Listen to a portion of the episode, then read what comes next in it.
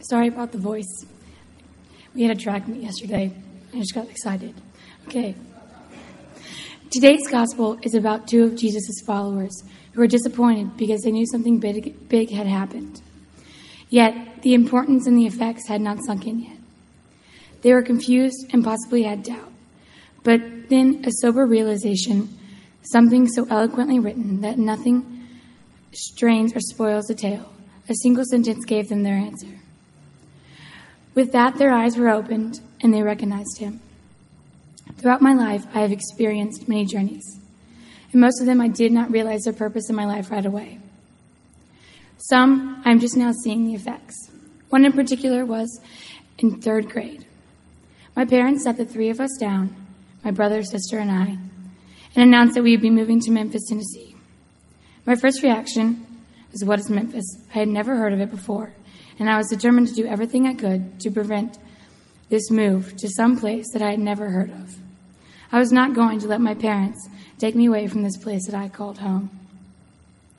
And my first plan of action was to make sure we could not sell the house. You may think that a 55 pound blonde haired third grader had absolutely no power in something like that, but I did, or at least I thought I did. I got all the pictures I had I could find of me, and all the post it notes and pens, and I went to work. I was writing various messages throughout the house in an attempt to prevent the worst. Some included the phrase, Please don't buy this house. This house is mine, not yours. With an arrow pointing towards a picture of me other met- and other message- messages that I thought were very compelling. I put them everywhere.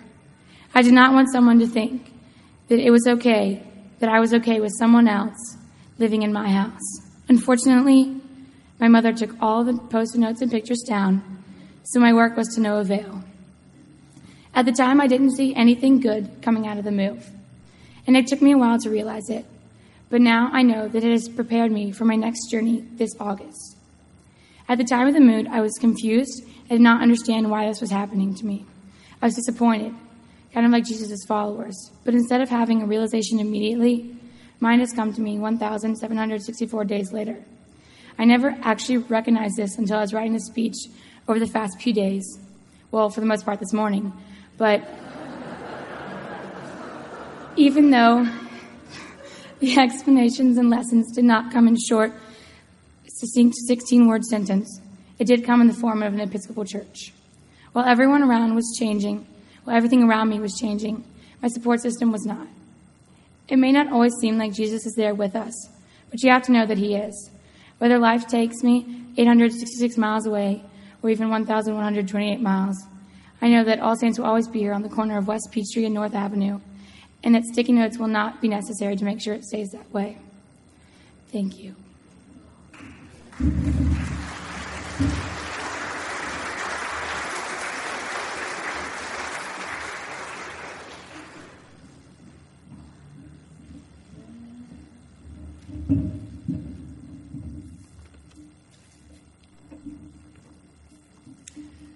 Wow. That's a lot of people. Change is something everyone everywhere goes through all the time.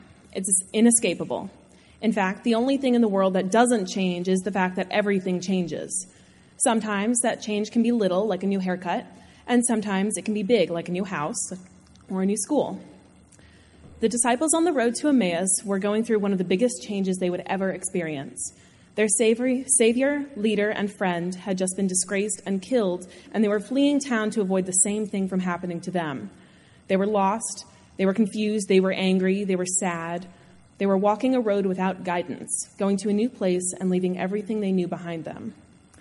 And then a man comes up to them on, comes up to them on the road. He asks them what they're talking about.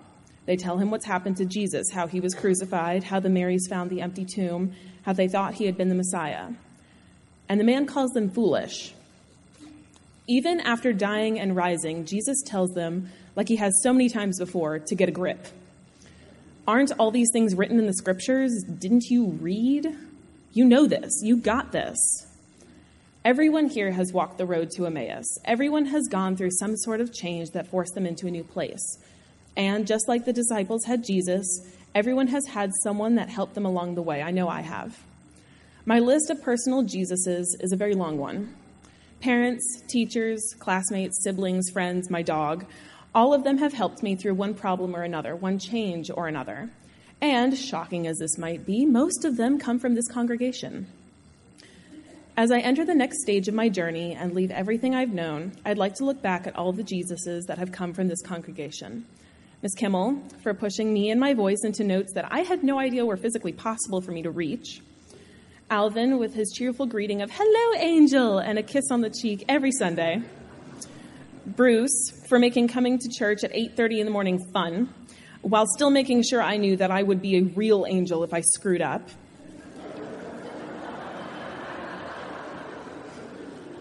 Tim for the advice and donuts that he has provided, and so many others that I can guarantee you that if you have known me for more than two years, you've probably made the list of my personal Jesuses.